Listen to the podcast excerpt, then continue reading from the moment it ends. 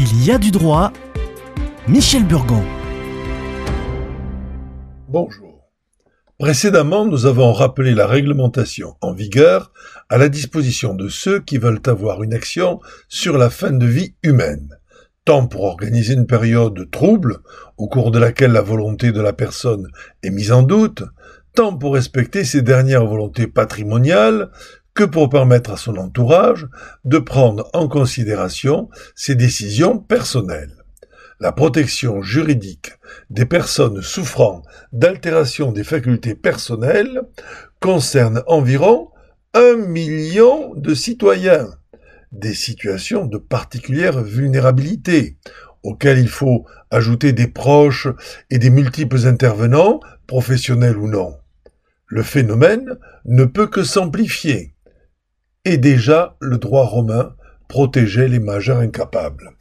Une volonté libre est la base de toute décision. Or, l'imbécile, en raison de son délire, le furieux du fait qu'il ne résiste pas à ses impulsions, et le prodigue, car il cède aux impressions d'autrui, tous ne disposent pas de cette volonté. Sous l'ancien droit, la personne vulnérable est frappée d'interdiction par un jugement la privant de l'administration de tout ou partie de ses biens et quelquefois de sa personne. De nos jours, le besoin de protection peut résulter d'une maladie, d'une infirmité ou de l'âge très avancé.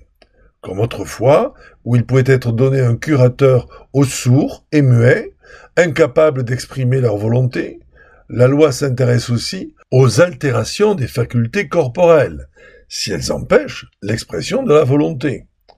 On résumera donc le principe en disant que si une volonté libre est la base de toute décision, il est nécessaire aussi qu'elle soit clairement exprimée, établie sans contestation possible. La tutelle est la mesure de protection la plus stricte concernant les personnes en perte d'autonomie. Ces personnes ont besoin d'être représentées dans les actes de la vie civile et bien sûr aussi, on ne peut accorder du crédit à leurs actes juridiques tels que achat, vente, donation et testament. La mise sous tutelle entraîne une privation complète de la capacité juridique de la personne âgée. Personne ne fait mystère de la fragilité des décisions prises face à une démarche insistante ou sous l'emprise d'une situation d'isolement. Il y a des lois sur le démarchage domicile, sur le harcèlement téléphonique et autres. Les actes conclus dans des circonstances de fragilité peuvent être annulés par la justice. Dès lors, il faut s'interroger sur les projets de loi, sur l'expression du désir en fin de vie, qui autoriserait un tiers à tuer lorsque cette décision proviendrait d'une personne dont la libre volonté pourrait être mise en doute, ou en raison de son état, ou en raison de la manière dont elle a été exprimée. Ainsi, dans l'affaire Diane Pretty contre le Royaume-Uni de 2002 déjà, la Cour européenne admet que l'interdiction de la pratique du suicide assisté par le droit pénal d'un État puisse constituer une ingérence dans le droit au respect de la vie privée. Mais, cependant, la Cour européenne reconnaît aussi que dans le but de protéger des personnes vulnérables et pour éviter de rendre le recours à la mort systématique, des lois nationales peuvent rendre illégale la pratique du suicide assisté.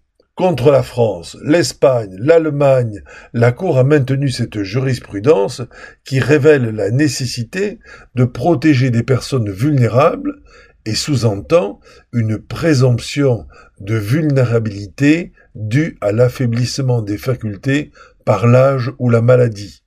Ainsi donc, aujourd'hui, sur la pression des mouvements réclamant le droit de mourir dans la dignité, notre président demande aux législateurs d'organiser le droit de tuer dans la légalité. Nous verrons comment des États s'organisent. À la semaine prochaine.